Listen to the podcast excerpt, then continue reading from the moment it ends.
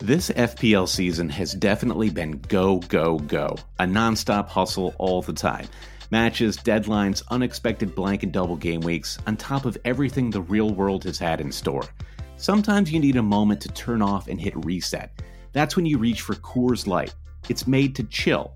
For me personally, supporting Fulham during this last year has been a true roller coaster ride. Honestly, when that Adama Traore goal flew past Areola in the ninety-second minute of game week thirty-one, the only thing that saved my mental state, the only thing that calmed my nerves, was cracking open a Coors Light. There's only one beer out there that's literally made to chill, and that's Coors Light. The mountains on the bottles and cans even turn blue when your beer is cold. That way, you always know when it's time to chill. When you need to hit reset, just open a Coors Light. It's mountain cold refreshment made to chill. And listen, everyone, summer is pretty much here. It's about to get hot in New York.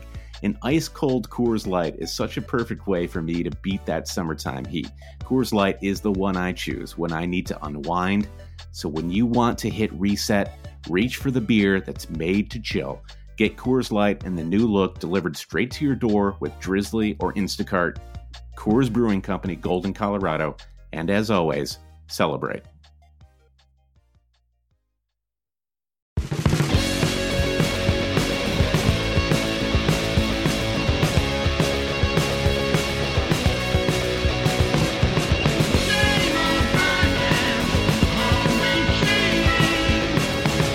Hail cheaters and welcome to the Always Cheating Fantasy Premier League podcast. My name is Josh. I'm here with Brandon. Brandon, how are you?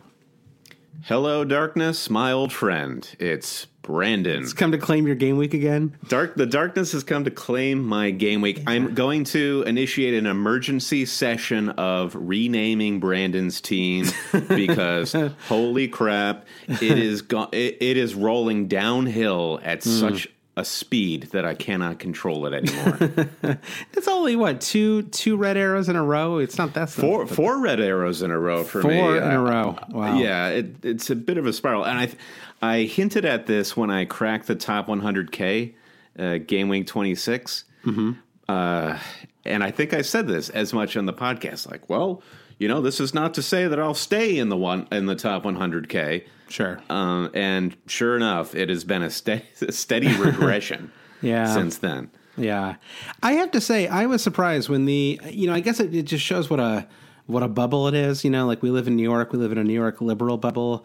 Uh, I think we also live in a bit of a fantasy bubble because when the average points came through and it was forty-one, that seemed high to me. You know, I, I thought I had a, a like a, a reasonably okay game week. Not not great by any means, but uh, I finished on forty points, and I was like, forty is solid, you know? And yeah. it was like, I felt like a decent return. I was looking at our mini league, and, you know, I'd say forty is probably in the top five scores in there. We've got about, what, like twenty managers in our league. Yeah. Um, and then to see, yeah, forty-one, and I, I guess, you know, it must be just a lot of people have Man City players, and e- even with... Uh, Even with Aguero not playing, I think that um, a lot of people have Sterling. A lot of people have Otamendi or Kyle Walker. I think Kyle Walker is still one of the most owned defenders in the league. So um, just a lot of people getting six-player returns. I, I would there. say also don't underestimate how many Manchester United fans are out there, casual or not, who, I mean, Marcus Rashford has got to be in a lot of game week one teams that have ghosted. Yeah, that's true. That's true. But the average was like thirty yesterday, and then it jumped up like ten points today. And ten points, e- even with auto subs, I feel like ten, ten, ten points is a pretty big jump. So I yeah, feel like a, I lot, guess, a lot of that has to be, uh, um, yeah. you know, Man City players. And a player we're going to have to talk about from here to game week thirty-eight is probably uh, David Silva, a guy who Ooh, David Silva. I like David that. Silva. Uh, who had like one of the cheekiest first halves of the season. Mm-hmm. Um, he was like never a must own, but yeah. if you had him, you were doing quite well. And it's... then he disappeared for his personal issues, but now he's back. And um, going into wildcard season, he may be a must have. Uh, yeah, maybe. I mean, you know, I guess it. The I mean, whole considering Man City, we have to consider the yeah, double game weeks, obviously. Exactly, but. and I, you know, I don't think we should talk too much about Man City. Really, anyone who's who's. who's not playing in Game Week thirty-one because it's such a it's such a tricky week. And we're going to get all into that in just a couple of minutes here. But um, yeah, I mean, with the with the you know, I I, I was talking to someone um, on Twitter uh, earlier this week when I was doing my my advice shop, and uh, you know, I was saying that, you know, uh, I actually was talking to Ben, who's um, in our in our personal mini league, um, and I was saying that the way that you manage Man City is really going to be, um, it could be the key to your season. You know, like which Man City play, because you know they're just they're they're going to have the league sewn up in like two more weeks, um, and they might be playing for the. I mean, there's a very good chance that they're what in the Champions League semifinals, or they could mm-hmm. even make the finals. Um, You know, there's just a good chance that there's going to be a lot of rotation. You know, thankfully they're not in the F A Cup finals. That does that does eliminate a little bit of concern, and they're about to take a three week vacation effectively. Um, although obviously some of their players will be playing on the international break. So um, yeah, I think we're going to have to talk a lot about them. And at some point, Josh, they will have to play in the Club World Cup. One can't forget that exactly. That that looms uh, looms large. Yeah. So, um, so okay, so let's talk about your, so I, I, I guess I'll just, I brought up my forty points. I'll just quickly talk about my game week. Um, it was, um, it was okay. Um, I, it was very frustrating to me because I made two, two, two things happen that were really frustrating. One was, um, I was really on the fence about my, my, my, my bench lineup, and I had, um, because I, I had Martina and I, didn't, I thought there was a pretty good chance he wouldn't play. And so I was really debating between, Um, between Cedric and Fernandez as the first defender um, off the bench. It's real and, Sophie's choice. Yeah, there. I know, but Fernandez has played pretty well this year. And, um, you know, I was actually, I was looking at the um, the gamblers odds, like the um, the clean sheet odds for the game week. And uh, Southampton actually had a slightly better chance of keeping a clean sheet. And so I thought, all right, you know what, let's, it felt like, it felt like a coin flip, really. And of course, yeah. um, Southampton get uh, annihilated. I mean, they, you mm-hmm. know, they look so bad that their manager gets fired today. Um, and conceded a goal. About like, time. Yeah. I mean, I got to the bar at like ten oh one and they had already conceded a goal. And I was like, well, there's, that's a disaster. Um, and then you did the Grandpa Simpson, uh, hang up the hat and immediately yeah, heel yeah, turn and uh, the take the hat. Exactly. Um, and, and then, it, you know, and I was like, you know, that thing where like, you kind of like, you make a mistake and then you're like, well, I don't want the other, like the player I would have played yep. to do well just to feel Absolutely. better about it. So I'm like, yep. oh, okay, Jordan Ayew gets a red card like in the eighth minute of the game. That's cool. Surely, that was fun for me. Yeah, exactly. Fun for you. Uh, yeah, I think he was one of the most transferred in players this week, um, you know, going into this week. And so I was like, well, there's no way they're going to keep a clean sheet at home or, you know, on the road for the next eighty minutes. Um, and lo and behold, you know, I think Huddersfield hit the, you know, the, the post twice, the crossbar once. I mean, it was like a, you know, comedy of errors, like how they didn't score a goal in that game. Uh, well, Fa- Fabianski, yeah. I saw him, he gathered the defense together and he said, do it for Jordan. yeah. Yeah, exactly. So it was, uh, wait, Jordan Ibe. What, what, do it for Jordan Ibe. We really want him to come play in Wales next season. So no, they, uh, Swansea defense was pumped up yeah, after yeah, that yeah. Uh, final whistle. It was really interesting to see. It's unfortunate they blank in game week uh, thirty-one because they're in pretty good form, all things considered. Yeah, that, that is very true. Um, so what else happened? Ben Chilwell got me a late assist. That that that that helped. Uh, Marcus mm-hmm. Alonso, uh, the most frustrating moment. It actually might have been the like one of the more frustrating moments of the season for me. Um, and I know that seems like a total exaggeration, but it was just something about watching that game. And he, you know, should have got an assist. You know, Giroud did a bunch of Giroud, Giroud stuff and just kind of show why he's not a world class striker. Um, and uh, he'll do that. He'll do that. Yeah, exactly. That's why he was available for ten million mid season. Um, God, even on a, a weekend when Arsenal win three nil, I still find a way to kind of, you know, you know, rag on them a little bit. Um, and then, yeah, I mean, they basically, you know, Chelsea switched off the last ten minutes and, and, uh, conceded a really insane goal. I mean, I, how, I don't know how that goal gets yeah. scored. It was remarkable. Crystal Palace looked like they wouldn't have a chance of scoring. I mean, it, yeah, I like went to yeah. yeah Kate, uh, my wife. So I was home for that final match, and my wife had to see. I like I literally like slumped to the floor. Like I was like I fell on the ground. I was at your apartment that night, and Kate looked at me and she said, "You see that carpet right there? Josh was face down on that carpet not no, seven I, hours ago." I wasn't banging my hands, and you know, it wasn't like a full toddler fit, but it was. I slumped down, and then I immediately got on Twitter to start complaining, and um, and you know, as I've discovered, when you complain to the F P L gods, they reward you. Uh, and I got uh, thirteen points from Mkhitaryan the next day. Um, and uh, and then I got six from Sterling. And of course, I got nothing from Callum Wilson. Um, but that was enough to get me to forty, which I felt like was a uh, an okay return, all things considered. How about you, Brandon? I know you had a, a not-so-great game week. It was truly awful. It was truly awful.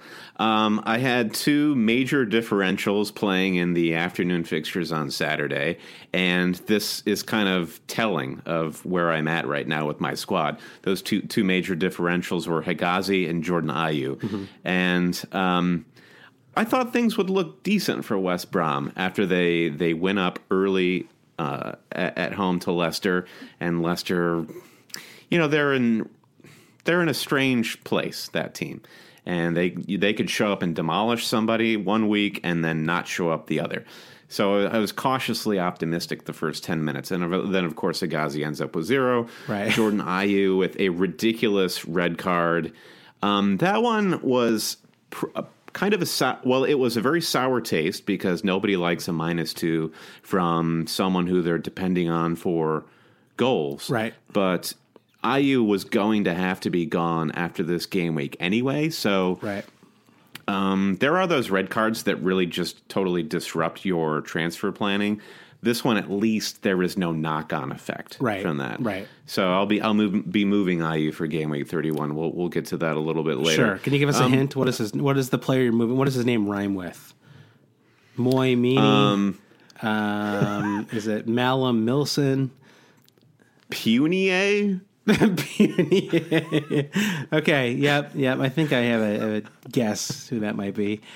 So how many? So uh, yeah. So I mean. Uh, yeah. So uh, yeah. I ended up on twenty-five points, uh-huh. uh, which was your question. the The only the only two returns I got were a Ben Mee clean sheet and a Raheem Sterling assist. Oh, we have to. By, by the way, you want to talk about the other insane situation, which was I made my one transfer this week, which was dropping Ward-Prowse and bringing in Theo Walcott, and. Have you? Has there been a more heartbreaking loss of a goal than than losing that Walcott goal? I mean, I was uh, spoke, spoken like a manager who just brought in Theo Walcott. I, There's nothing heartbreaking about that. The only heartbreaking thing is owning Theo Walcott in your F P L squad. Right. So don't get me started on yeah, that. Yeah, I know. I crunched all the numbers and I decided I, I didn't want to bring in Riyad Mahrez and I crunched the numbers. But I was I really took my transfer seriously this week. I really.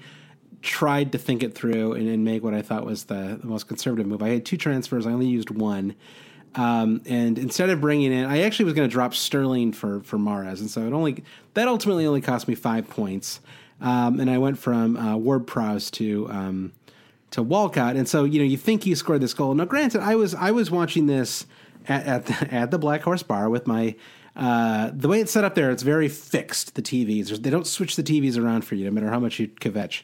Um, so I was there's a, there is a very there's a very large man who controls the remote yes, control. Yes, exactly. Big, you know, Newcastle fan, I believe. Yeah, and you have to sheepishly approach him and be like, "Kind sir, would you please consider?" He's got like putting eight, on the Stoke game. He's got like nine remotes in this tub, you know, and it's like, yeah, he, he just doesn't want to figure out which remote is which. I think so. He's yeah. also usually watching something on a propped up iPad as well. He's probably watching like like C S I Miami right, exactly. or something like so that. So of course, I, and I'm there like like the good parent that I am. I bring my baby to the bar with me, and so she, she and I. It was pretty quiet. I figured it'd be pretty quiet. There was there was no like you know. Know, marquee match on the for the early fixtures, um, and so uh, we're watching it. But of course, like we, we were, the T V was in the other end, and I'm watching like seven screens are showing Newcastle Southampton, like the most. Uh, you know, if I were a Newcastle fan, I'd be excited, but I'm not, and so it was just if it was kind of a boring fixture. They were just kicking their. Kicking Southampton's ass the whole time, uh, and so I see this goal. Great goals by Kennedy. Though. I see this goal in the distance. Um, I actually think I saw it on Twitter for somehow.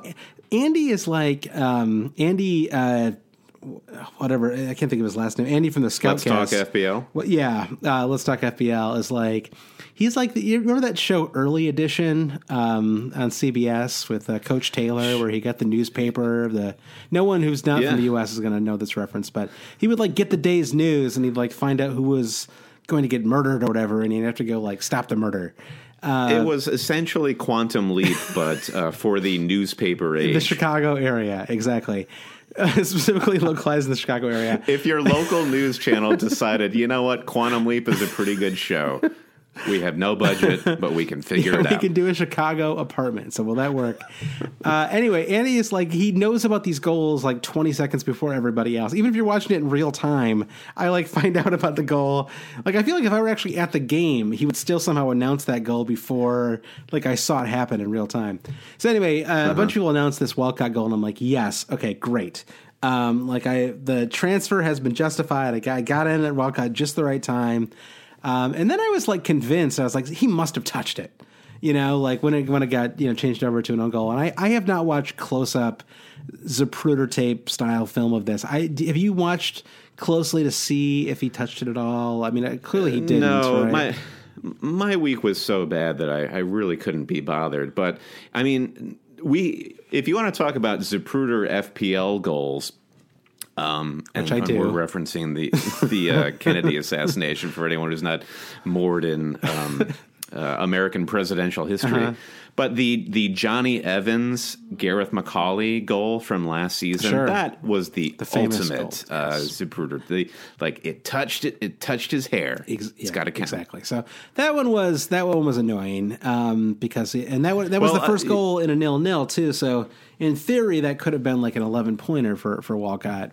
Uh, and then, of course, yeah. he gets injured. I thought it was his hamstring. It turns out it's probably just like a, a bone bruise a or something, thing. right? Yeah. So um, uh, I think what I actually said after the game that um, he was likely to play um, next week. So that's that's encouraging. I have this, um, sure. And I had yeah. this theory about Theo Walcott. This is a like Tim Cahill-esque move for Walcott. He went to get playing time because he's just absolutely desperate to make the World Cup squad. Right.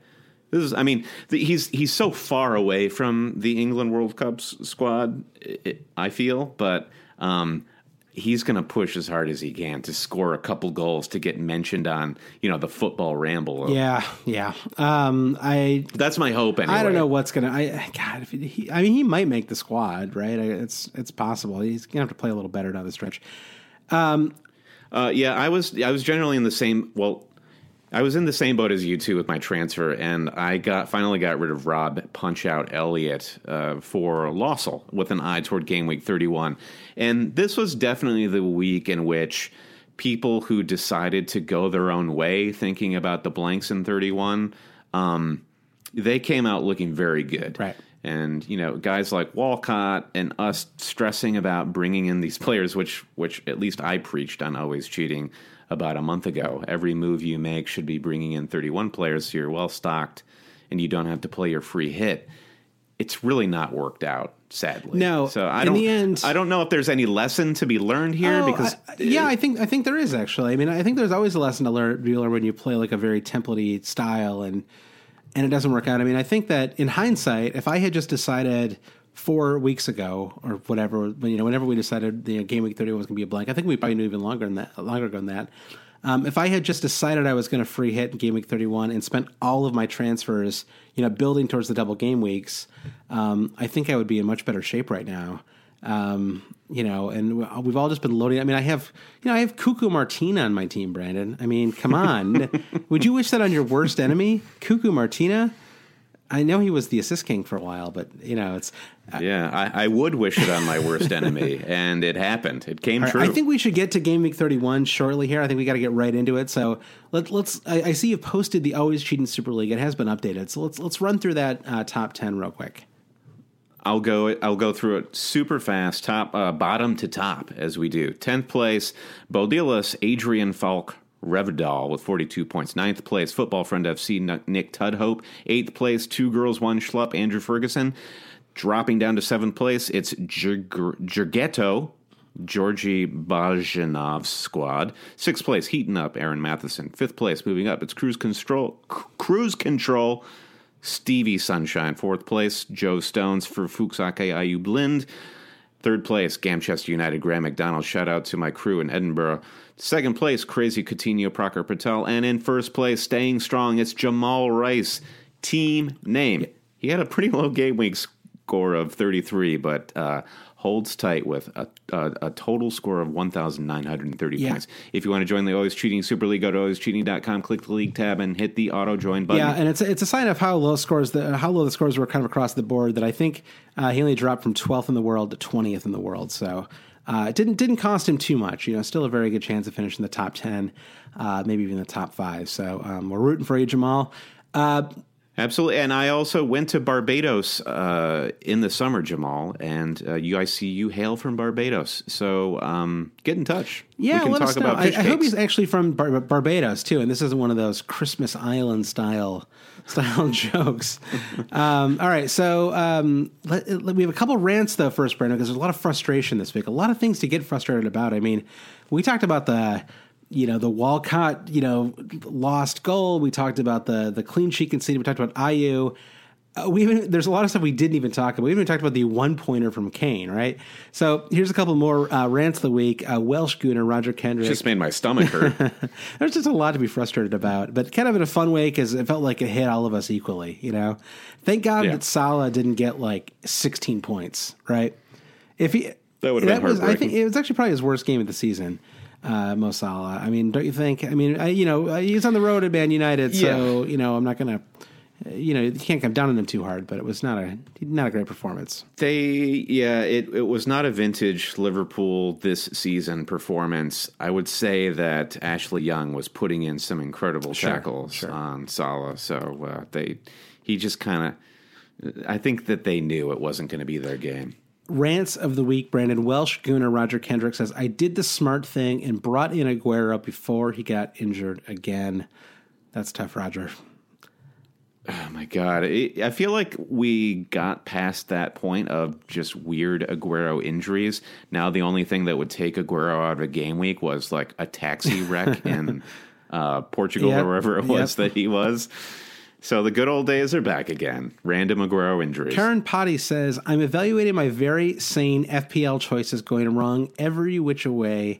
My wrong captain choice has officially cost me at least eighty, eighty overall points. Kill me now. Rant over. Um, oh, my! I feel like my wrong captaincy choices have cost me well more than that. Closer to two, two, three hundred points this year. Uh, you yeah. know, God, I mean, I wish I would have just, I mean, in hindsight, you know, just... If I had just stopped, if I had just, you know, not made a transfer for like the last twenty weeks, but had just captained Mo Salah every single game week, uh, yeah. I would probably have more points in my team than I do right now. It's funny. It's it's one of those. The answer was right under your nose the whole time. Sort of like Kaiser Sose. Mo Salah is the Kaiser Sose of the captaincy right. right now. Like he was in your office the whole time. You could have arrested him. um. All right. Uh, why don't you read the next one, Brandon? Okay, and the next rant comes from... Oh, yeah, I see why you threw this one to me. Name is Kajolik. Uh, sorry about the pronunciation there. So, rant is getting Walcott and Siggy in preparation for game week thirty-one and captaining Kane at Bournemouth. Of course, I'm... Z- I'm it's like the Sorloth O, or the Surlot O here. I'm I'm I'm a Surlot O away from uh, taking hits now. Zaha and Sirlot, here I come. So uh, much to talk about Crystal Palace and other game week sure, thirty te- sure. thirty-one teams coming Our up. Our Lord and Savior, Lord Sirlot. And the last rant here comes from Peter Oleksky, Oleksy, who says, I was planning to move Ramsey to David Silva, but then I was advised by a certain podca- podcast hosting Mkhitaryan owner to keep my Arsenal player for one more week. So that's you, Josh. You're keeping Mkhitaryan, where poor old Peter is keeping Ramsey.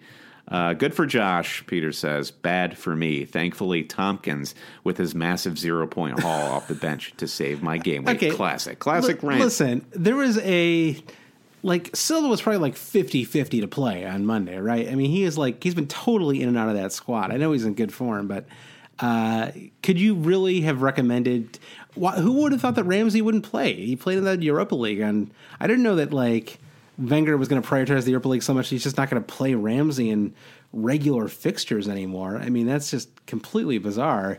Um, this is the real Ramsey. We have seen the fake Ramsey over the over the last few seasons. The Ramsey that plays in every starting eleven. The Ramsey that scores mm-hmm. goals. The Ramsey that is a good Arsenal mm-hmm. player.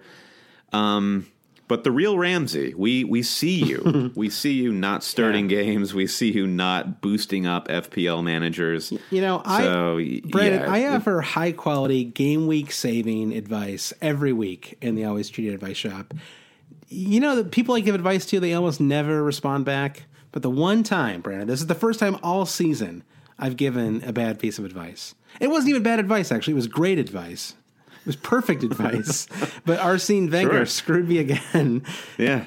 You can't you can't be asked to control Arsene no, Wenger. No, no, nor can the Arsenal board. No one can.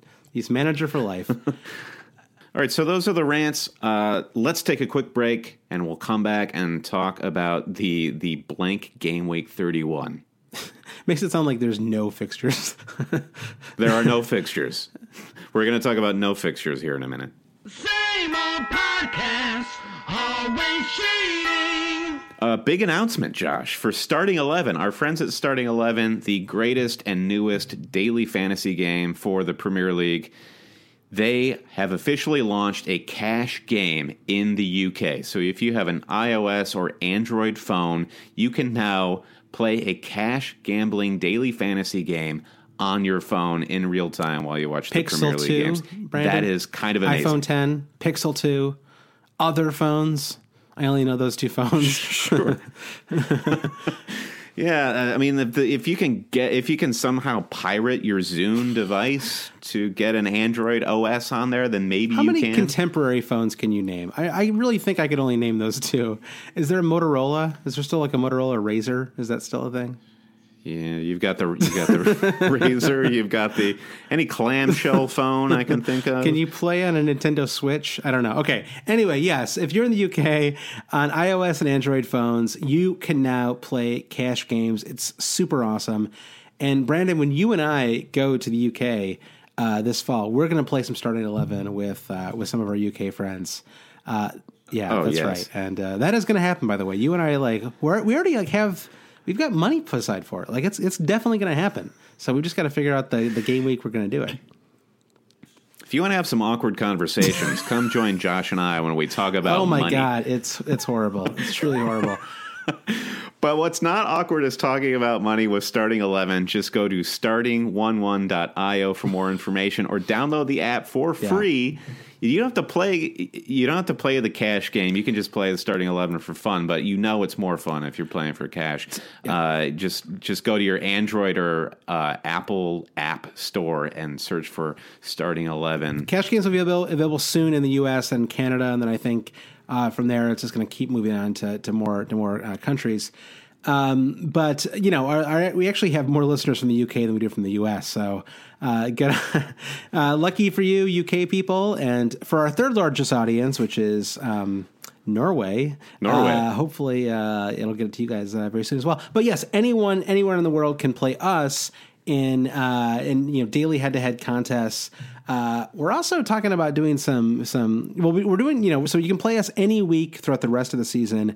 Uh, and we're also talking about doing some Starting eleven, uh, World Cup contests. So, uh, keep your eyes, keep your eyes yeah. peeled for that as well. So, um, lots of exciting It's stuff. Not just any, it's not just any week, Josh, it's daily fantasy. Yes. So any day in which there are two or more right. league so matches this, happening, you can play. This weekend's a perfect example, right? We've got fixtures, Saturday, Sunday, Friday. No, that's right. There's only four stupid fixtures on one day. uh, but we'll be playing. I'm playing Starting eleven this Saturday. I know you will be too, because I'm going to challenge you, Brandon, to Starting eleven this week. Wow. It's been a while since we played each yeah, other on Starting eleven. Sounds yeah, cool. Let's do it. Game week thirty-one is here. Very quickly, there are four fixtures. Bournemouth plays West Brom. Huddersfield plays Crystal Palace. Stoke plays Everton. And Liverpool, Brandon, perhaps you're familiar with them, they play Watford at home. It's quite a run of fixtures. Pretty exciting. I'm sweating just looking at these fixtures, sweating with delight. My God. Coming off the, game week thirty-one, fine. It would have been a nice respite had I just not completely tanked in game week thirty. Right. Like, I need, I need a hit of adrenaline. And unless Mo Salah scores eight goals against Watford, uh, it, I'm just I'm just bummed out, man. So Jeff Petter says, uh, have you ever wanted something to be over as much as I want game week thirty-one to be over? We've got lots of questions here. I don't think we really need to go fixture by fixture here because obviously there's only four It'll of them. It'll take us two minutes. Yeah, we got lots of questions about that. We're going to run through all the questions here. Everyone who's listened to Always Cheating knows if it would take us two minutes, we're not going to do it. We're going to take this. We're going to take the long way. Right, exactly. So, Brandon, before we get any further though, let's let's talk about both of our both of our teams going into game week thirty-one. Okay. Okay. So I. Yep. yep oh, you go first. You go first. Um, thank you for asking. I was hoping you would ask if I could go first. All right. I'm pulling up my bus team. Mm-hmm. All right. Everyone mm-hmm. knows. Pull up you pull up your bus team that sure. you set Saturday morning when the when the uh, game week was fresh. So if you get hit by a bus yep. after the Sunday round of fixtures, you're not embarrassed by whatever team plays mm-hmm. the next weekend. So here we are. Uh, my man Lossell, who was my transfer in game week thirty, uh, is in goal against Crystal Palace. Mm-hmm. I've got Van Dijk and Hegazi. Those are my two defenders. Mo Salah with the armband, predictably, Theo, he, he will have one hundred percent captaincy. I mean, maybe some brave souls will go will go for yeah. Mane or Firmino. Did you think about, about starting Lossell, by the way, when you brought him in? I mean, that, that would have been a reasonable start over De Gea. I guess that's the problem with... I mean, it's in an, always an interesting um, philosophical discussion, or I guess it's more of a mathematical discussion about goalkeepers. Strategic, have, even. Is, yes, yeah, I think that's probably the, the, the better word choice there. But if you have a, a premium goalkeeper like De Gea, the idea is that you never think about what the better move or the cannier move might be. Yeah. And yeah, while Lossell could have been a good move, save points and all that, Liverpool could have cleaned Manchester United's clock. But no, the thought never occurred to me. I brought Lossell in as a, uh, and I just stashed him away. Mm-hmm. And now I'm wheeling him out for game week thirty-one. Okay, fair enough. So, uh, all right, so you've got Lossell as your, uh, how many total players do you have, by the way, right now? Okay, before, so right you know, now, one, two, three, four, one, two, three, four, five, six, I have seven. Wait, no, one, two, three, one, two, three, four, five, six players. Six players. Okay. And, uh, six players, and I have two free transfers. Okay. So the idea would be I'm putting out eight this week. Okay, gotcha. All right, so just see if Lossell, just quickly, Lossell, who else do you have? Lossell, Van Dijk, Salah, Firmino. Mm-hmm. Also in defense, Hegazi, mm-hmm. uh, LOL. Theo Walcott coming mm-hmm. back from his calf injury. Right. Loftus-Cheek, he's got to move because uh-huh. um, obviously he's not playing. Right. Um, That, that's it. Oh, so he counts um, as one of your as one of your. Like, no, no, no. He, oh, does, okay. he he doesn't count. He doesn't okay. count. So I've got the two frees, which means for free I can put out eight players. Anyone playing their free hit is probably going to completely destroy me this game week. So the gamble I'm making here, mm-hmm. and a lot of other managers are, is that I can make whoever's free hitting now and in going into game week thirty-one, I can make up those points in. Um, in a better week, probably game week thirty-five coming up. Now, that was kind of assuming that things went in my favor building up to game week thirty-one. Mm-hmm. I've lost so much ground to to a lot of managers who are free hitting in thirty-one that it's kind of a moot discussion. But right now, I have to play the hand that I effectively dealt myself. Right. I committed to game week thirty-one playing these guys, so now I have Going to. Going down with the ship. I'm going down with the ship. Yeah. Uh, I mean, yeah. it would be it would be like burning points. If I played a free hit now in game week thirty-one, I basically burned. I'm burning four on Walcott. These, these are all guys that need yeah. to go out with my wild card. Yeah, and you wouldn't be able to carry over those two transfers anyway. Um, yeah, so we can talk yeah. about who I might be bringing in uh, wh- when we answer some of our listener questions sure. for my uh, seventh and eighth spot. Where are you with game week thirty-one? So, Josh? Okay. If Cuckoo Martina plays, which I uh, suppose is doubtful, um, but let's assume he does for the time being. Not after the game that Baines played. He, he played a very nice game. Um, yeah, I wouldn't think he. I wouldn't think Martina plays. Maybe I get a point off the bench or something. You know, maybe Baines hurts himself again. It's always possible. um, so I, they're not going to keep a clean. They're not going to keep a clean sheet anyway away to Stoke. So uh, I have Hennessy. I have uh, Martina. Um, I have Walcott, uh, Milivojevic. Salah, I have Callum Wilson, who probably is a doubt to start at this point. as well, um, just because, you know, he hasn't done anything for five weeks. Uh, and then I have... Yeah, Defoe at home against the worst team in the league seems like a great opportunity to give yeah. Defoe a, a start. I hope he plays. If he plays, he's a great he's a great option, you know, um, yeah. for, for yeah, sure. Yeah, for sure. I would, um, you have to stick with him. Of course, of course. So uh, that gives me seven. I also have two transfers, but I've already played my wild card. So for me, I have to de- decide whether I want to use both transfers and... Um, most likely win my head to head with you, and and maybe uh, uh-huh. and maybe you know uh, the head to head my mini in our mini league, um, and then probably make it harder for me to load up on on wildcard players later. So, every, you know, every transfer is so important when you when you have already played that wild card. You know, you really don't want to burn them. That's why so I'm relieved that Theo Walcott may actually play, because otherwise that would just be a you know complete waste of a transfer. Um, so if, if Walcott doesn't play, um, I would move Walcott into uh, Sadio Mane, um, and um, I would just move Alonso into, uh, you know, I actually might look at someone like Baines, to be honest. Um, so that's... I could not believe, Josh, that you did not bring in Sadio Mane. I was certain that was going to be your move into game. Well, it was tricky because the defender that I, well, I, first of all, I didn't want to bring in Mane. I, I mean, a triple Liverpool attack away to Man United just didn't seem like, I mean, I, I didn't know that Eric Bailly was going to, you know, score a spectacular own goal that, you know, gave Mane a, a cheeky, uh, assist that turned into a cheeky two bonus points as well. Well, a- Andy at Let's Talk F P L knew, because he knows the future. Sure, exactly. Most of us, most of us didn't know that, uh, and so yeah, I mean, I, had I known that, but you know, the thing is, I, I, you know, to make that happen, I would have had to use both transfers um, to free up the money, um, or I would have had to turn Sterling into Mane, which would have been up uh, basically like a neutral move. I mean, Mane finished on seven, Sterling finished on six. Um, so that that was a decision. I could still bring him in. Um, it wouldn't be that hard. I would just have to convert Alonso into s- some atrocious defender. Um, I mean, uh-huh. like, okay, let's, I mean, okay, we, we should get into these questions in a second here, but if you, okay, let, let's just assess the defender options quickly going into this game week, right? Well, okay, b- before we get there, I do want to ask, or, or I just want to pose this question that can basically hang over the rest of what we're going to talk okay. about in game week thirty-one. Sure. If you're not going to field a full squad, is there even a point to looking at defenders? Should you only be looking at attacking options? Like so, like there is just there's such a uh, bigger, a much bigger upside with attacking players. Yeah. As we as we know, defenders, how bad or good they are in a blink of an eye. As you saw with Alonso against Palace, the clean sheet gets just gets wiped wiped out.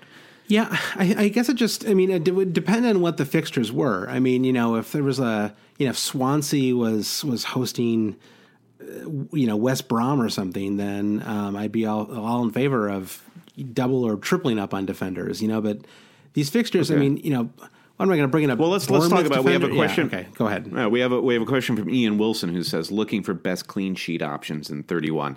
So just looking at these four fixtures, what's the most nailed-on clean sheet that you see? Is it Bournemouth against the worst form team around? No, I, I really don't think I could recommend a Bournemouth clean sheet. I mean, that defense is is truly terrible. You know, it was funny because just, just on last week's podcast, just, just to give ourselves some some credit here for being really snarky on the podcast, I was talking about uh, Francis and um, uh, Francis and Daniels and how what a complete liability they are. You know, King goes out, you know, minutes later, you know, Francis completely loses Aurier. Um, and then... Um, and then nobody yeah, decides yeah. to mark Dele Alli. They're exactly. like, oh, I guess we can have him running on goal. Yeah, exactly. What, it was to, Francis to their just credit, watches the, that goal get scored. The the odds of Aurier actually putting a decent cross in... Um, I think the Bournemouth defenders knew the odds were in their favor, and it just so happened that was the one good cross that Aurier put in that game. You know, Huddersfield, um, you know, I, I suppose Huddersfield would be the best one, but I mean, their defense has kept, you know, okay, so they kept a clean sheet this game week, right? Well, yeah, it was it was eleven on ten the entire time. Um, you know, I mean, it, you know, they hadn't kept a clean sheet for what, like ten or eleven game weeks before that? Yeah. And it's not, well, they don't even have attacking with, defenders. Yeah. Well, I, I I would dispute that. Um, I mean, they, they've got uh, this guy who's recently come into form with uh, Huddersfield, Hadar Jarjanajaj, mm-hmm. or however you say his name. yeah. far and away, he put in the most crosses against Swansea over the in the whole league. He put in twenty-one crosses against Swansea. Granted, that was against a ten-man defense, and I didn't watch this whole game, so I don't know the quality of those crosses. But um, you know, he's one to look at uh, if you're looking for a four point five cheapie that is probably nailed on to start. Yeah, but, um, but I didn't, what I, I was going to say, I actually didn't hear. I, um, I got distracted. What what was his name again? Oh yeah, it's it's not it's pretty easy to pronounce. It's Haderjanaj. Ah, okay, sorry, Jan- sorry. I was I was looking at my notes. uh, I missed that. Hader, yeah, Bill Hader uh, from the cast of Saturday Night Live. Well, so this is this is my logic bringing in Lossell as as my G K is.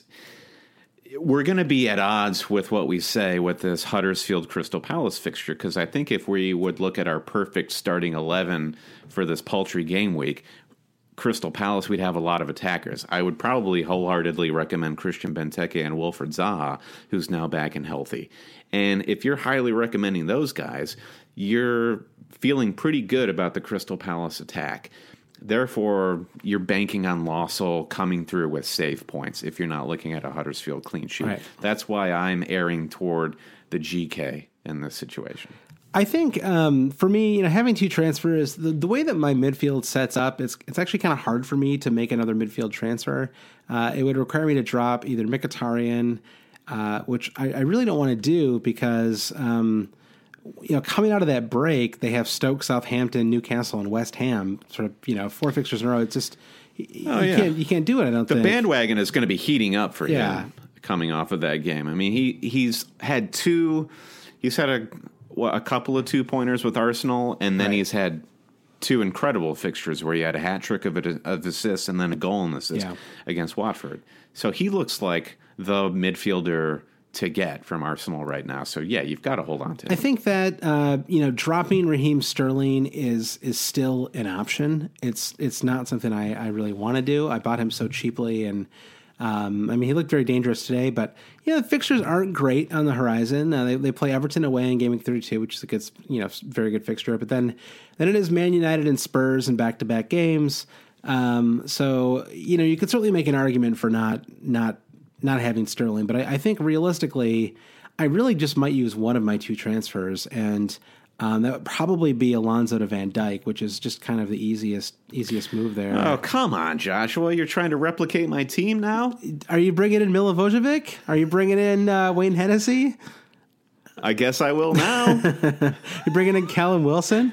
Please bring in Callum Wilson. I would love that. I would consider, if I if I burn two transfers, I would consider actually bringing in two Liverpool defenders, um, and I would I would bring in Van Dijk and Robertson. Um, and I actually wouldn't, I, I wouldn't mind that. Okay. The, the problem with that move is, you know, Klopp tends to rotate a lot down the stretch. They're entering the quarterfinals of, of the F A Cup. We're definitely going to see some Liverpool rotation. And I think we're going to see some of that. They also have Champions League to consider. Yeah. What did I say? F A Cup? I meant, I meant, I mean, I meant Champions yeah. League. They're, they're out of the F A Cup. Uh, they have the uh, quarterfinals of the Champions League, of course, uh, coming up on the horizon. I was being very generous there with you, Josh. No, but I liked it because I liked the way you corrected me, because then it, it did stop the podcast and made yeah. ground it to a halt. Uh, well, uh, yeah. So I think, um, I do think that Van Dijk is the way. It feels like such a dullard move, like it's so boring. Uh, but I'm so bad at that when it comes. Like it's it's a real flaw in my fantasy personality that if there's a really obvious boring move, I want to do anything I can to not make that move. I will like go out on my way to yeah. not do it. But here's something to keep in mind: Virgil van Dijk is owned by seven point five percent of managers. It is an extraordinarily it's, low number. It's incredible for a player yeah. who has a lot of very good fixes on the horizon, does not have a lot of yeah. tread on his tires this year, should be able to play plenty of games. Um, Virtually guaranteed, he scores one or two goals looked, before the end. Looked of the very season. Dangerous in the Man United game. You know, could have scored there. So, yeah. so I'm probably going to make that move. Um, you know, if I did that, if I moved from Alonso to Van Dijk, I actually, you know, frees up one point six million. Um, so, you know, I, I already have zero point five million in the bank. So I'd have about two million to spend. Um, but I, you know, so I, but I may just, I may just hold on to it. Um, cause I just don't know. I mean, I guess I could bring in, uh, you know, like an Everton defender, you know, someone like, um, uh, Leighton Baines or Seamus Coleman. Would, Seamus you know, Coleman. Yeah, Seamus Coleman would be the answer there. But God, do I want to spend six point four million dollars no. on an Everton defender? I don't. Everton just... I apologize to all you Toffee fans sure. out there, but Everton Good just sucks so much. Yeah. They suck. I'm sad. I want yeah. them to be good. Did you did you consider Sankt-Tosin at all as a, as a as a forward option? I mean, he's looked pretty good in that match, and he's you know uh, two yeah. goals in his last two fixtures. I, I was really yeah. Uh, not to get all hindsight on you, but I was kind of baffled by Sam Allardyce's comments um, after Tosin arrived at Everton, where he he started the first game that after he arrived, looked fine. It didn't look poor. And Allardyce, Allardyce just said, I'm not going to play this guy until we're safe.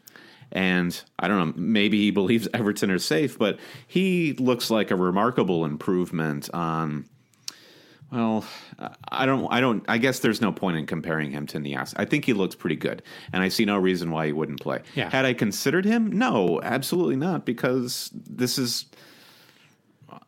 Uh, he, well, let's see. How much does he cost? He's he's sort of uh, he's priced out uh, for what kind of team he plays on and what kind of spot you're trying to fill with him. Yeah. Look up Tosin's price. How much does he cost? I'm looking he's him like, up what, right he's now. He's like six point seven, right? Yeah, it's it's a little it's a little high. It's you know for I mean for for an Everton. Uh, part of the problem too is you you really don't want to load up an Everton too much um, because. They, okay, so they play Stoke away in game week thirty-one, going right into game week thirty-two and thirty-three. They've got Man City and Liverpool. Um, so I, you know, I do. I mean, the argument for, for free hitting does does seem more compelling in hindsight, I have to say. Um, all right, so let me ask yeah. you this: just to round, just to round out that Tosin conversation and talk about the price point.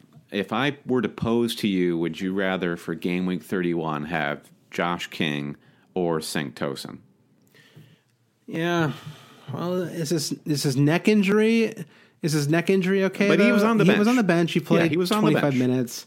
He didn't look that good when he came on. I mean, he might be a little injured. So I, I yeah, I guess I'd go. If I was if I was, if I was free hit free hit shipping, I would have Sankt-Tosin in my team.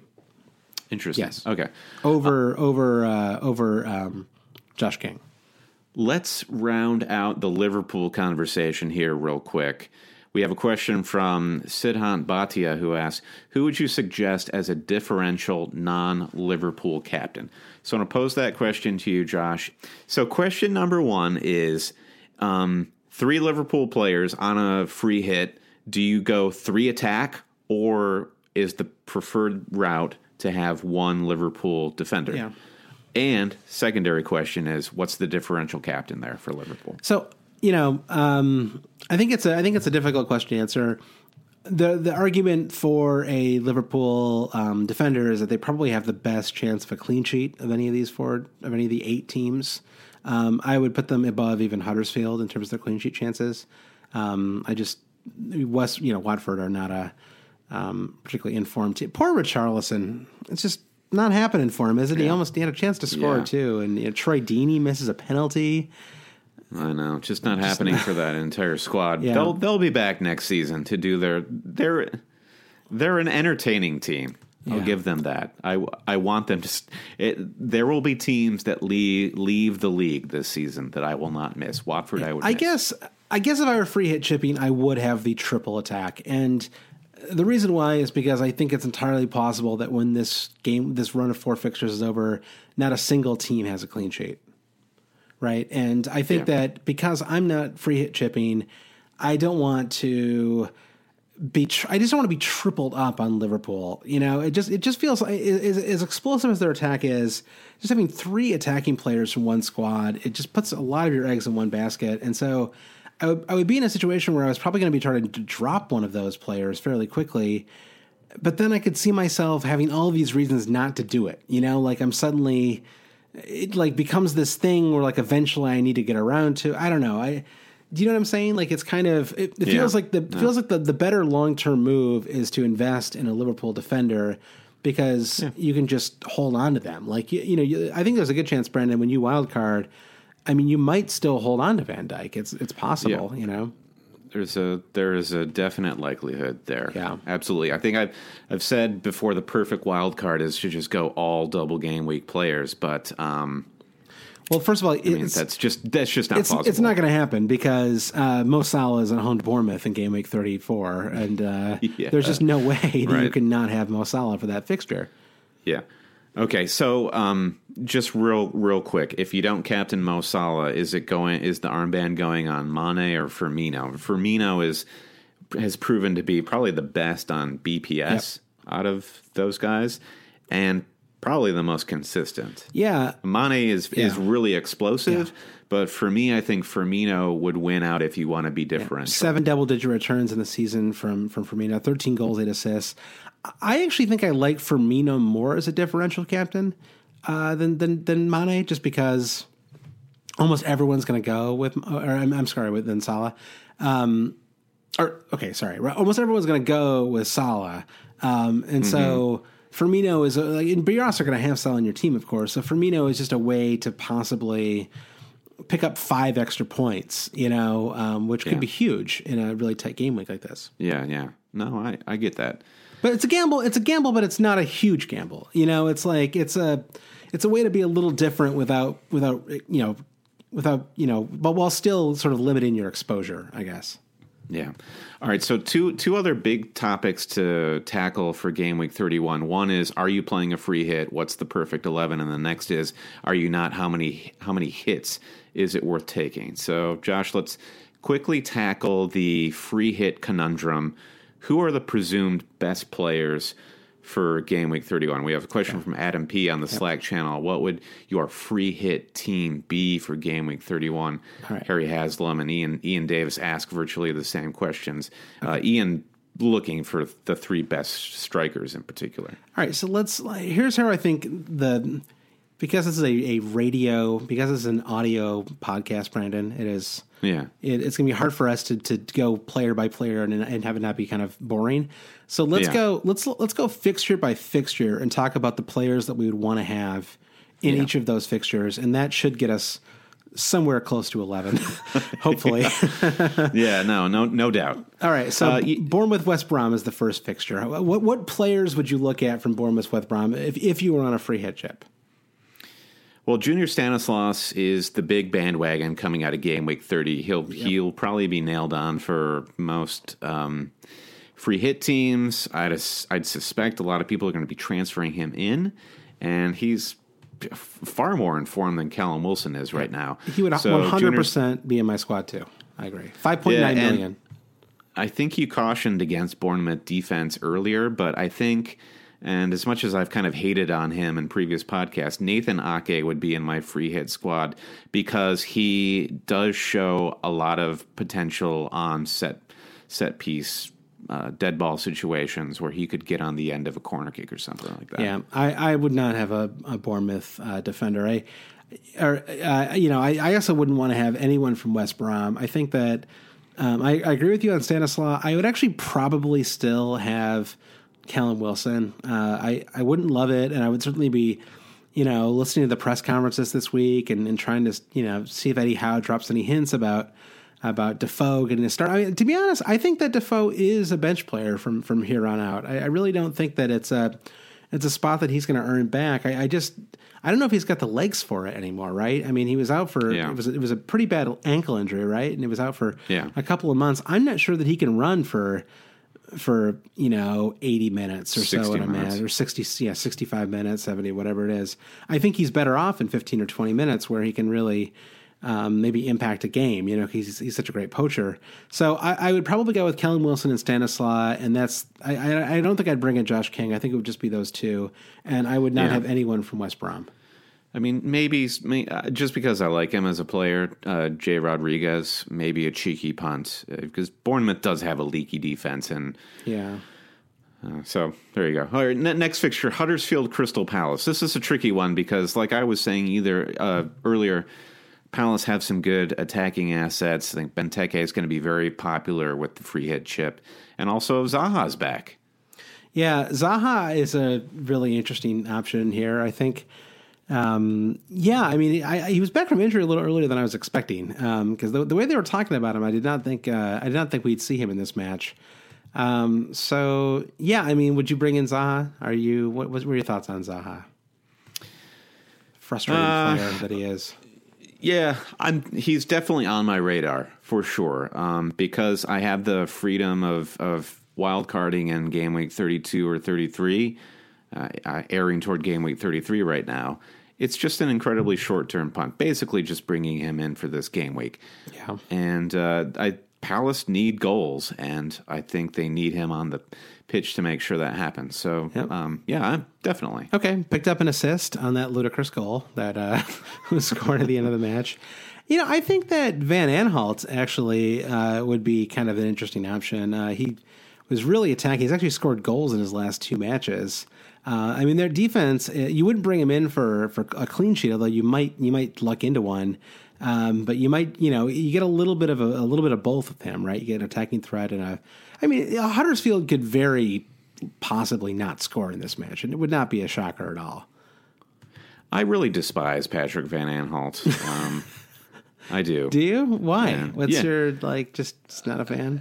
He He's a total F P L troll, and why would you want this guy playing on your team? I mean, he's he's got incredible speed, and he will score goals. He did it as much at, at Sunderland, but he's just an awful, awful defender, and he seems to be a player that is a hallmark of a team that doesn't know what it is, and they right. there is... They I, have no tactical acumen. I so kind of he, like I kind of like Van Aanholt, but you all know, right, all right. but you know, for as a fantasy player, maybe less as a. It's a I don't know if I'd want him in my real life team.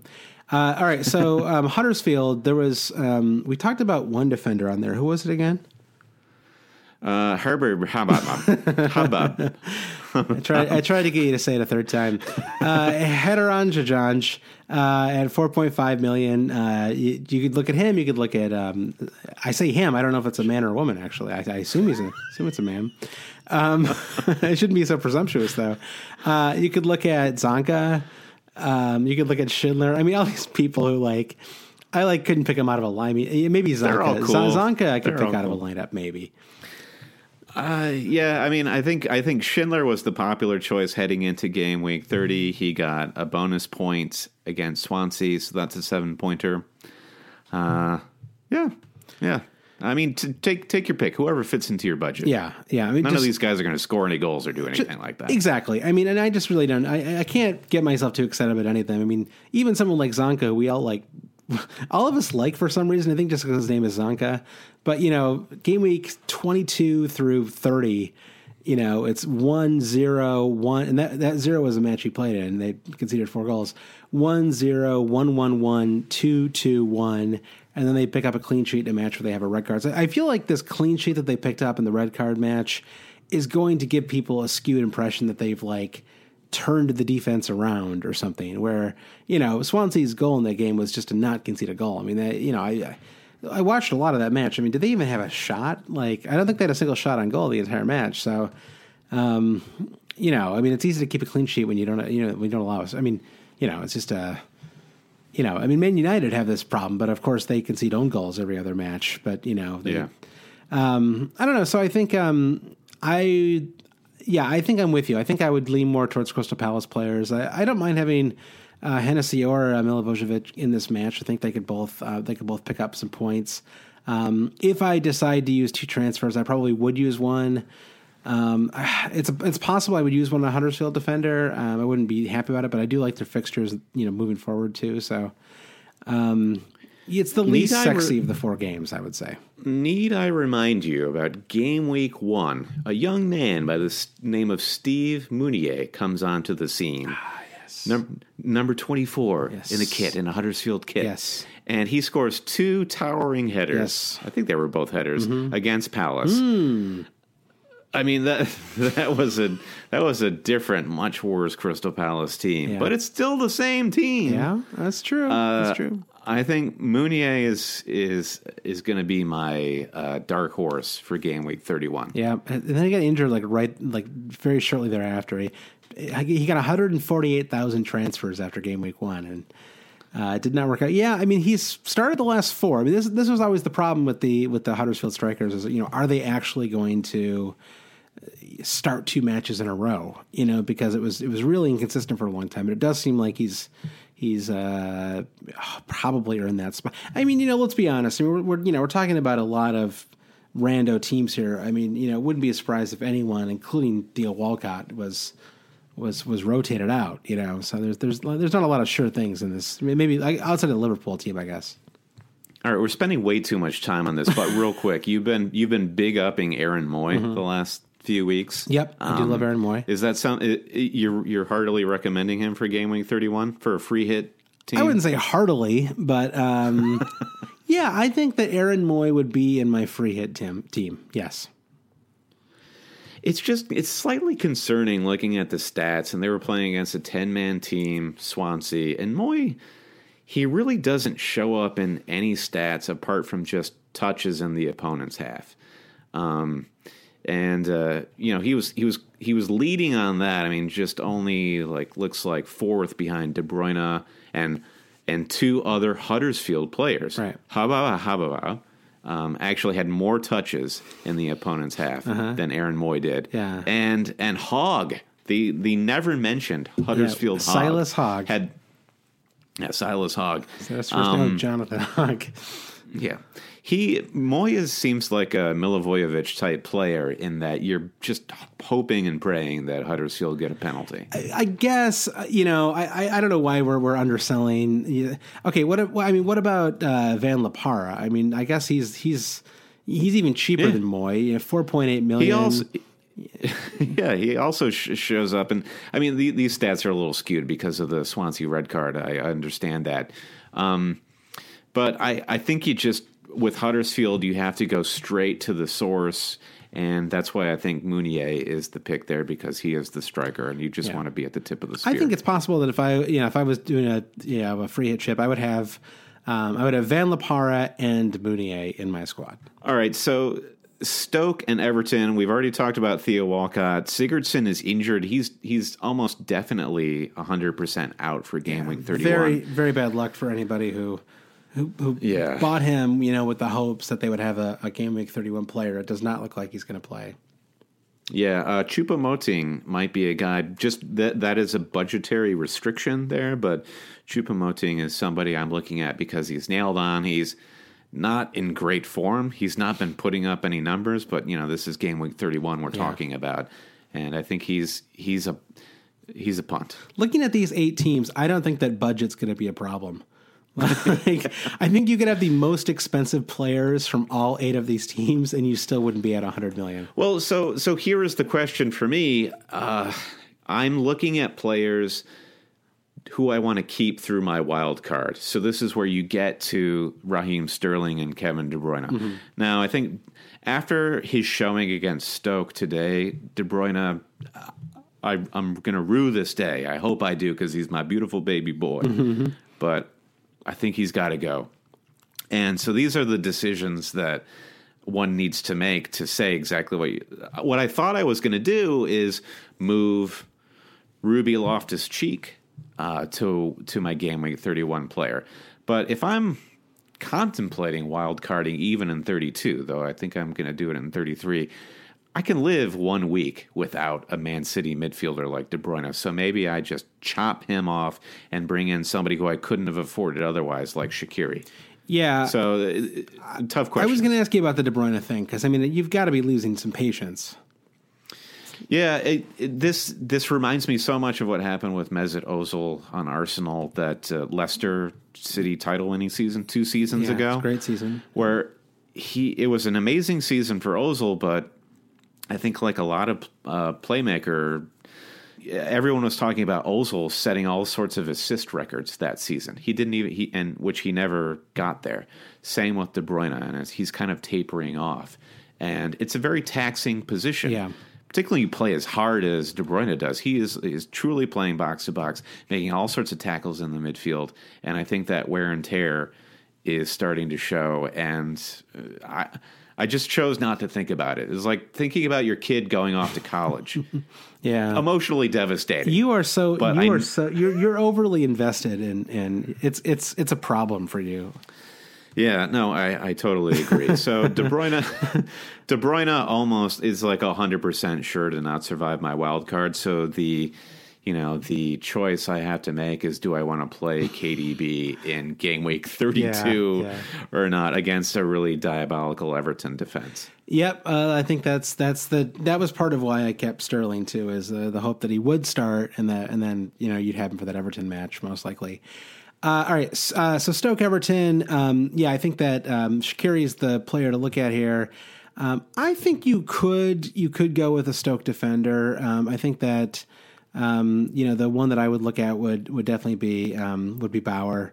Um, you know, four point five million. Um, his ownership is less than one percent.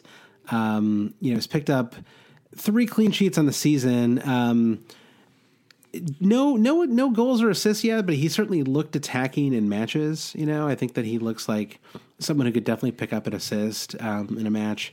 Um, I, I think I like You're, him more than any of the other defenders on Stoke, right? I mean, I, I, I wouldn't want to get us if, if I'm only going to bring in a Stoke defender for a short time anyway. I, these central defenders, Zuma, et cetera, just just don't excite me. All right, the the famous legendary card game from Michigan, Euchre. Mm-hmm. There is a saying.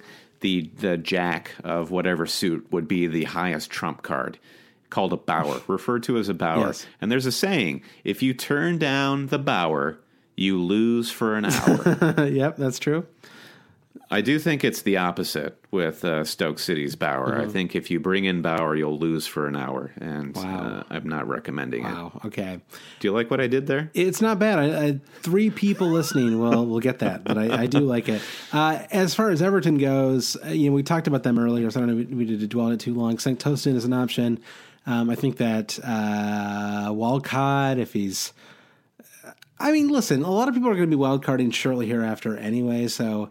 You know, even though you, no one really wants Walcott, for a one-week punt, it's fine, you know, if, if he's healthy and, and planning to play. And, and you know, without Gylfi, I mean, someone's someone's going to have to be in, a, in an attacking role for that team. So, um, you know, what about Wayne Rooney? I mean, I think Rooney is not a bad option. I think I could see uh, I could see Stoke conceding a penalty in this game. Um, I mean, would you would you, if you were if you were doing a free hit chip, would you think about Rooney? Yes. Yeah. I think I might go Rooney over Saint-Tosin even. Yeah, yeah. Um, I think I might agree with you there. I mean, um, it was exciting the way he missed that penalty, and uh, is that, I actually thought it was a pretty you, good penalty. I I, th- I thought it was a it was a good penalty save, and it, I, there's yeah. this tendency whenever anybody has a penalty that gets saved to say it was a, a like a totally crappy penalty. But sometimes yeah. you hit it really hard and it's well placed, and the keeper just does a good job. So uh, yeah. I feel like that's what you, happened. It, there. It was written all over Rooney's face. You, you could tell by the facial expression. There was the facial expression of uh, I screwed that up. It's usually looking toward the heavens yep. or putting your face on or your hands on your face. Wayne Rooney had the expression of good save. yeah. Dang it. yeah, exactly. I, did, I didn't feel it didn't make me think any less of Rooney after that penalty save. So, yeah, I think I yeah. think we're both in agreement. I think we both go Rooney over Saint-Tosin. Um, yeah. You know, well, that's that, although I don't think it's totally cut and dry, but I think that's what I would do if, if it were yeah. me. And then finally, Liverpool-Watford. Um, we already talked about the Liverpool options. To death. Um, to death. Uh, Watford, um, I think, you know. None. No. None. I, yeah. I was looking at these players like any any slightly enticing player like Richarlison or um, Perea. Yeah. These guys all weirdly play like fifty-five. They, they're all running the risk of getting pulled off before the sixtieth minute. And it's just a weird attacking lineup. Maybe Troy Deeney is the punt there worth taking. Yeah. The great and, the great Brazilian legend, Troy Deeney. Um, yeah, absolutely. Yeah, I think Will he's an Hughes? Option. Yeah, I could totally, I could, I could definitely see Troy. No, I think I wouldn't consider anyone from the midfield or the defense. I would only yeah. look at, I would only look at our beloved Troy Deeney. Yeah. That's T R O I D I N I. All right. The last point we have to tackle here is about taking hits. We have questions from Mark uh, M. Bison twenty-two on Twitter, F P L Joe, and F P L Stone. They all want to talk about how many point hits are worth taking. Where where do you stand in the whole? It's actually a minus two if you're filling in a blank spot, a spot that somebody wouldn't play. Um, yeah, because well, I, I, I, yeah, I think that's assuming they're guaranteed two points. I think that's true. Um, you know, there aren't a ton, as we just discussed, there aren't a ton of great options. I mean, even even someone like, you know, Van Lapara or Aaron Moy, Steve Mounier, players who are fun to have. They're not players that you like have any confidence are actually going to do anything in these games, you know? So if for some reason you didn't, you weren't tripled up on Liverpool or weren't planning to be, and you needed to take a hit to do that, then sure. I think that's justified. Um, but I mean, you know, I, a four for Shaqiri, I think is justifiable. Um, I don't know. I mean, because, you know, a lot of people are going to wild card shortly thereafter anyway. So, Um, I wouldn't do it for any of the defenders just because I don't see any uh, clean sheets, um, you know, or I, mean, I don't see many at least. Um, and so e- even even taking a forward to bring in a Van Dijk or a Robertson, um, I'm not like that in fa- you know that in favor of because I just don't, you know, um, I don't feel that confident in Liverpool defense. Uh, you know, I mean, you know, at least with Van Dijk you get a little bit of, you know, goal threat too. But yeah. Um, I don't know. I mean, what do you, what is, do you disagree? Do you have any other thoughts on this? Um, I mean, the, the theoretical conversation about burning four in a blank game week, I think is interesting in and of itself, but mm-hmm. this particular blank where we already, we all already have, or will have three Liverpool players. That's the only enticing team. I don't see it happening for any of these. Yeah. Taking I don't see it happening. Yeah. For anything. You look at Shaqiri. You brought yeah. up Shaqiri. He's yeah. he scored three goals in three matches, right? Uh, starting in game week twenty-six, two coming off two blanks. Now, the dude only he is such a streaky player, and if he's yeah. out of form, I wouldn't recommend burning four yeah. on Shaqiri. Yeah. If you're burning four, I feel like you've got to be an attacking penalty taker. Which, which I guess Troy Deeney would be one sure. to burn four on. Yeah, like you I, have to. Yeah. All the odds of that person getting attacking returns have to be going yeah. in your favor. I think we're looking. Yeah, because the the the minus the the burning four because it could still pay off. Which I you know I I think there are places maybe Stanislaw, maybe maybe Callum Wilson. I guess I mean that'd be a real risk because obviously he's not in great form right now. Um, you know, usually in, in, in years past, the argument has been a little bit different because it'll be, you know, this a team like Arsenal or Spurs or, you know, it'll like there'll be like a couple of really good teams. Usually it's more than four fixtures too, right? There's usually like six or something like that. Um, and you have a couple good, you've got Spurs at home to Bournemouth and you've got, you know, Arsenal playing whomever and, you know, and you just don't have six players in those teams, you know, or three players in each of those teams. So in those cases, it is, it is justifiable because, you know, you're like, well, like there's a decent chance that Mkhitaryan's going to go for, you know, bringing in a goal or an assist. There's a good chance that, you know, um, uh, you know that that, that Dele is going to do something good, and you know, yeah. um, but in this case, yeah, like you said, I mean, who's the if, if you already are doubled or tripled up on Liverpool, who is the option that you'd burn for to bring in? I mean, Van Lapara, like. Okay, yeah. you know, maybe Shaqiri. There's just no one who like really gets you going. And you yeah, know, Siggy the, the, actually would have been one, I think, if, if he didn't, if he wasn't injured. Sure. The question is, um, it, how many players do you have to have, and then is it worth burning four points to get there? And it immediately makes me think about loot crates in video games. And mm-hmm. Josh, I don't think you know what a loot crate is, and I'm not going to explain it to you. Someone was someone exp- someone tried to explain this to. I think it might have been my sister-in-law. Someone was explaining loot crates to me, and it was interesting, but I did forget it, everything about it. Loot crates are they're they're in video games. They're a way to basically um, it's like a dopamine drip to a player, like for you to get power-ups for your okay. player, and it's usually in, in first-person shooters, and and you need loot crates to boost you up so that you can go annihilate other people in the o- online world, and without them, it won't work. Okay. But the loot crate works because Does it's, FIFA it's have just loot, like loot crates. Can no, there are no loot crates. You can lift up the grass. No, that's that's one of the few things FIFA has left going for it is it hasn't succumbed to the loot crate system. Actually, no, that's not true. They do have loot crates in the uh, Ultimate Team game really? that I don't play. Oh, yeah. okay. uh, but I feel like game week thirty-one is a loot crate week in that there is the temptation to go out there and get a loot a Van Van Lapara loot crate, and you open up the Van Lapara, and odds are there's going to be. There isn't going to be anything cool inside the Van Lapara loot crate, and you're going to end up, um, you know, losing value because of that. So I feel like even if you can only get four out, it's not like you need to burn sixteen points to field eight because you're only just digging yourself a hole. Right. So just you are where you are right now. Make peace with it and do the best you can. I think burning four is justifiable. I wouldn't burn more than four, um, you know, because, yeah, like like a lot of people will say, you know, burning four is really more like burning two this game week. Right. Assuming that the player is going to play and get and get ninety minutes, then you're really um, then you're just, you know, then you're, then you're really it's it's half a hit instead of a full hit. So um, it's it's a low risk, high reward situation. There's just aren't there just aren't a lot of high reward players. Brandon, I think I, I'm talked out on game week thirty-one. So let's let's take yeah, me too. let's take a quick break. We're gonna come back with our shortest lightning round ever. Okay, you ready? Okay, yeah, yeah. All let's right. do it. Same old podcast, always cheating. Josh, we're, we're going a little long here, so we're gonna truth, truthfully make this one of the quickest lightning rounds ever. True to its name, thirty seconds or less, the one hundred percent correct answer, and we're gonna start with a section on wild carding. First question on Wildcards comes from Simon via our Slack channel, available to Patreon Patreon subscribers everywhere. Go to patreon.com slash always cheating.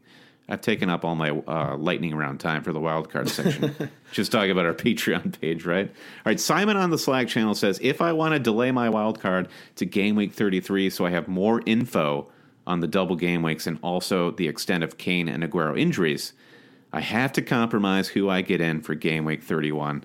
As a lot of game week thirty-one teams have poor fixtures in game week thirty-two. Who do you think makes sense for game week thirty-one and thirty-two, or should we just wild card in game week thirty-two? So right.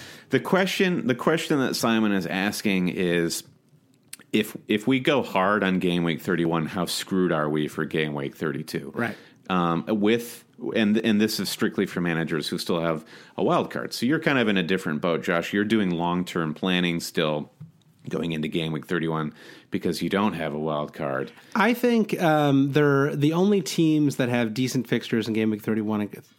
I, I guess you okay. So Bournemouth um, have a decent thirty-two, right? They play Watford away. Huddersfield have a decent thirty-two. They play Newcastle away. Uh, Liverpool are fine, but you're probably tripled up on Liverpool already anyway. Um, Everton, not so hot. They play Man City.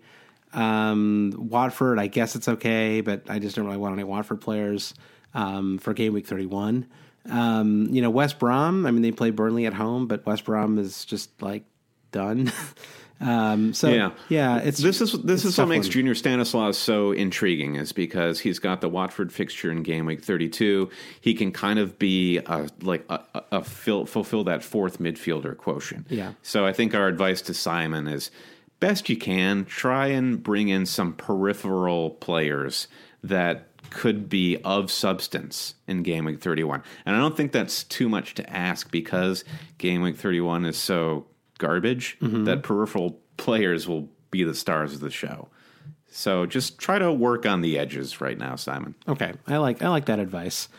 Um, yeah, I think, I think that's true. Um, and really, yeah, like it, how screwed can you really get in game week thirty-one? I mean, you know, maybe the max, so, I mean, someone will triple captain somebody and, and be the high scorer this game week. But, you know, I think yeah. the average, the average score is going to be about, well, I mean, it kind of depends on what the Liverpool players do, but let's say it'll be like forty, right? And if you even if you have a terrible game week, but you've got the right Liverpool players, you're at like thirty-one points, right? Like, you know, maybe you lose ten points total, right? Um, it's just you're just not going to lose that many points. It's just there's it's it's unrealistic that all of these kind of marginal players are going to have big game weeks in thirty-one. We have a question from D on Twitter. It says, "Should I have played my wild card by now?" Um, D, if you haven't played your wild card by now, guess what? You're you're with you're with the herd.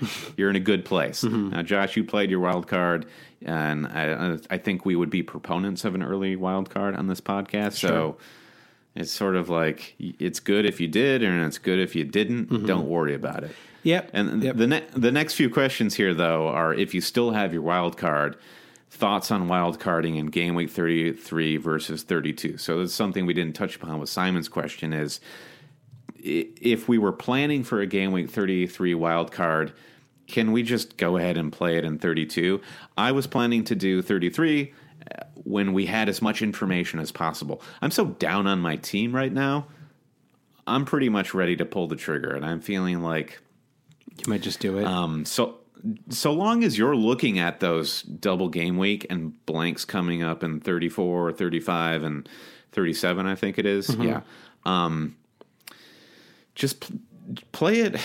Play it in thirty-two or thirty-three. I mean, you're going to have less information in thirty-two, but you might end up with a better score uh, in thirty-two. So I, I see no reason to not. Okay. Yep. Yep.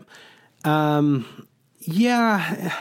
Either one. I, I think there's there's really valid arguments for either either game week. Really. Um, I. Yeah. It's a hard one. The you key. Know, yeah. It's a it's yeah. a tricky one. The key here is if you still have your wild card, how are you planning to roll out your bench boost and your triple captain in the double game weeks? And I think that's the more important question, mm-hmm. r- rather than when do you play your wild card, thirty-two or thirty-three? Yeah. Um, and you know it's it's slightly different for you if you've played your wild card. Then then you're you're talking about free hitting in one of the double game weeks. Yeah, I am. Yeah, either thirty-four or thirty-seven. I, I just I just think it makes the most sense. I think that you can.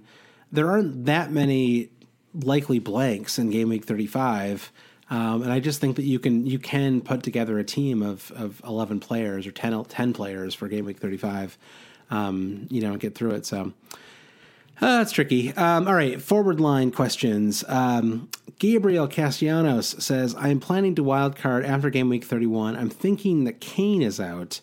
Uh, what do you recommend for a third forward, uh, for, for I guess for th- my three forwards? Um, I am planning two premium forwards and one budget forward." So um, this is almost a question for a future podcast, but just you know, looking, yeah. thinking ahead right now, I, I do not plan to drop Kane, um, especially because he's got two home fixtures in game week thirty-four. Um, I think that, um, I mean, the obvious one is Aubameyang, right? Yep. I think I think basically we're we're right back to the start of the season where A, I kind of don't know anything, and B, I think players like Lukaku look spectacular. Lukaku is is heavily highlighted in my notebook, and I I, I could see him coming into my wildcard team. Yeah, uh, it's I guess it's about time, right? We have to start talking about Lukaku again. As much as I. Hate yeah. to admit it, but I, I think you're probably right there. Yeah, I mean, the, the fixtures are West Brom, West Ham, uh, the du- doubles in thirty-four, West Brom, West Ham, and then likely in thirty-seven, Brighton and Bournemouth. Mm-hmm.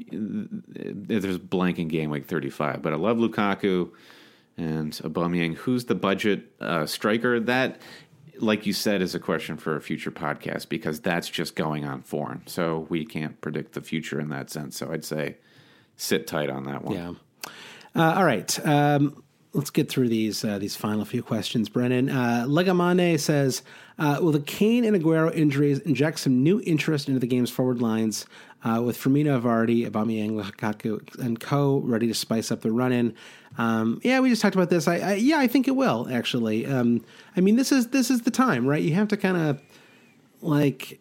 you got to go for it now, right? I mean, it, you know, it, it just depends. I mean, if you're in first place in your mini league, um, you don't need to go for it. I think that you just need to play conservatively, you know, and you, I mean, in game week thirty-four, are you planning, do you think you're going to bench boost? Do you think you're going to triple captain?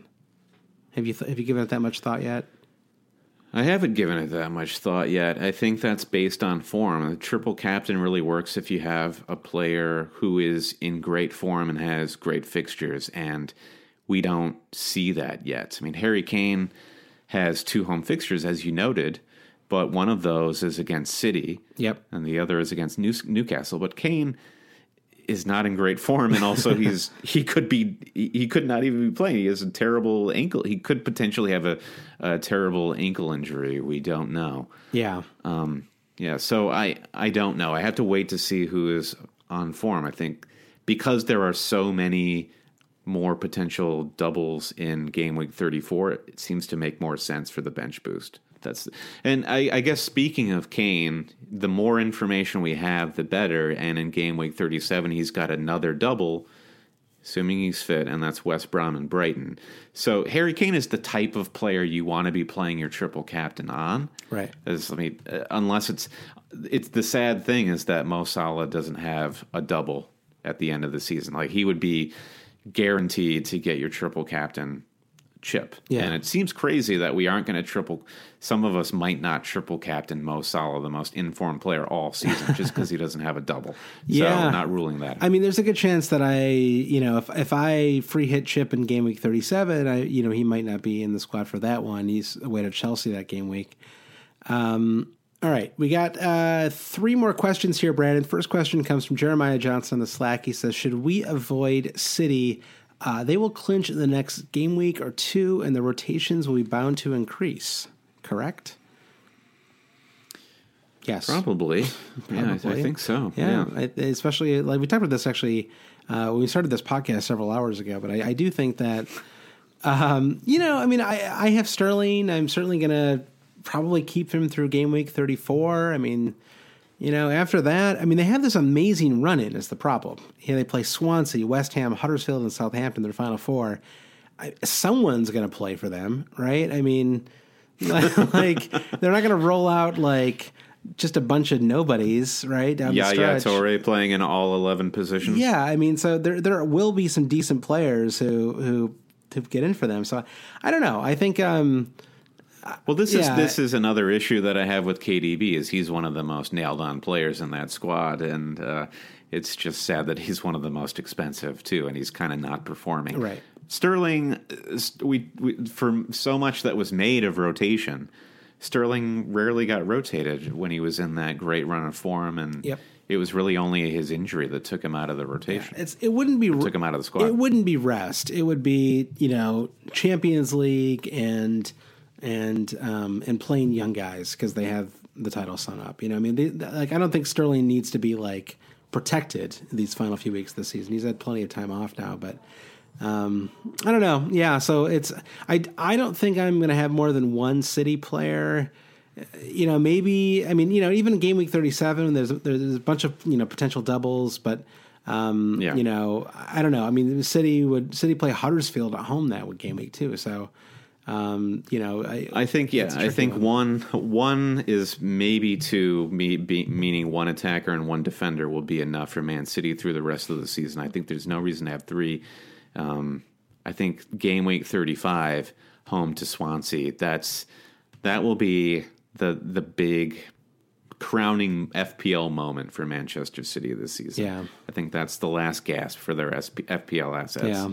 All right, two more questions, Josh. This one comes from Tom Smith. It's about goalkeepers. At this stage of the season, is it worth putting your trust in a G K from a team at the wrong end of the table, like Huddersfield or Palace? Someone's bound to go on a ridiculous run and survive. If so, who do you think? So the logic here is clean sheets will, will save the teams down at the bottom. Fabianski is kind of uh, a poster child for this theory. Yeah. So... We, you were talking about Swansea's good defensive form. I think Fabianski is a good pick there. Yeah, I was trying to look at teams that have two double game, like that have you know two du- back like double game weeks thirty-four and thirty-seven.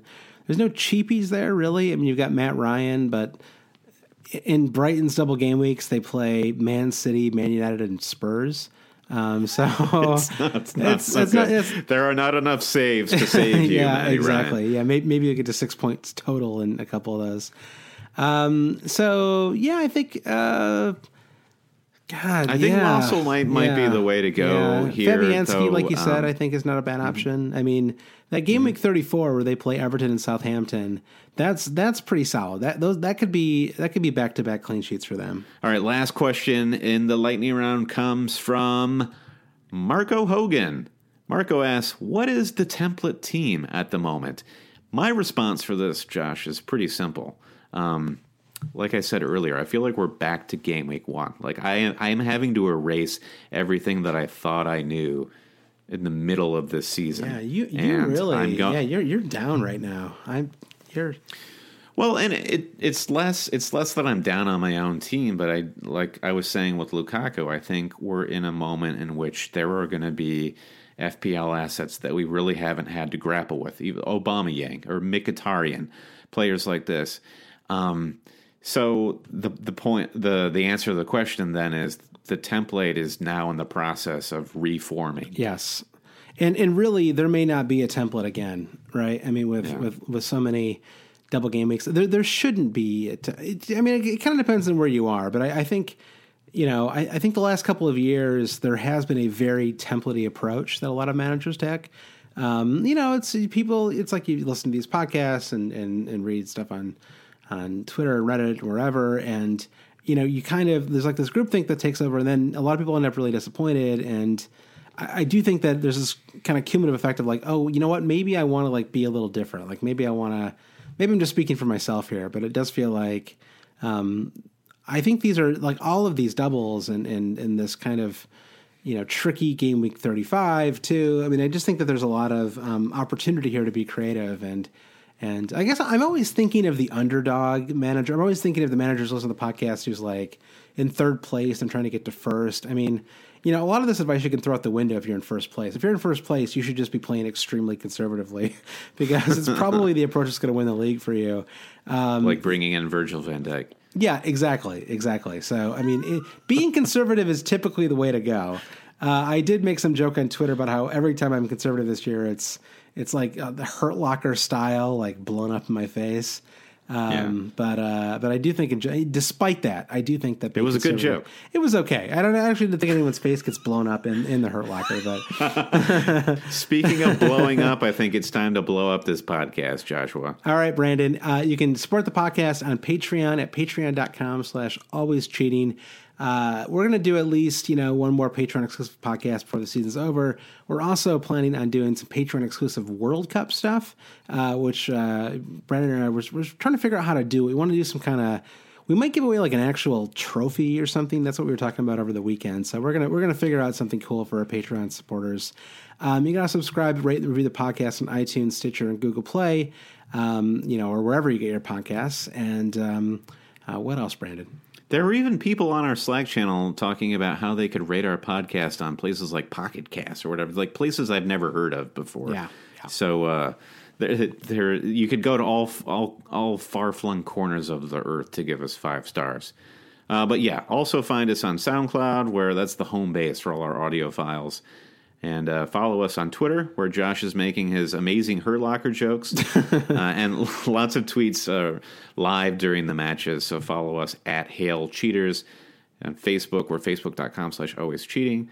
And as I'm fond of saying, if you zoned out during the last thirty seconds, heck, just go to always cheating dot com. It's very easy to remember. And everything that we just said is right there for you. You got it. So, uh, Joshua, I, I wish you luck in this ghosty blank of a game week. uh, try not to.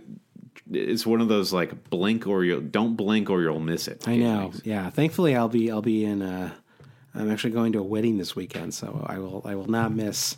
I will not. I, I do not think I'll be able to watch most of the least exciting game week of the year. Um, this so, is like yeah. a like a champ the uh, championship Sunday um, mm-hmm. or relegation Sunday. Those are one of the few days in which all of the matches are played on one day. Yeah, it's true. Well, it's also the N C double A tournament weekend, so my this is the weekend when I really, I, I kind so of, sports. I kind of switch off my my my soccer slash football brain and and really uh, and, and turn on my college basketball brain. So uh, go Michigan State, um, make that Sweet Sixteen. Beat Duke, yeah, go make State. The Final Four. Let's let's let's make it happen. So um, go go Steve Mounier and hail Lord Surlot. Hail Surlot. Hail Mbakani too, of course. Praise Mbakani. We always praise. Yeah, wherever you are, Mbakani, we're we're sending you goodwill. Okay. Wherever you good are, tidings. We want to thank you. you- okay. Yeah. Send me some team name uh, team name suggestions. I need it. I need a boost. All right. Cheers. Good luck this weekend, everybody. Bye.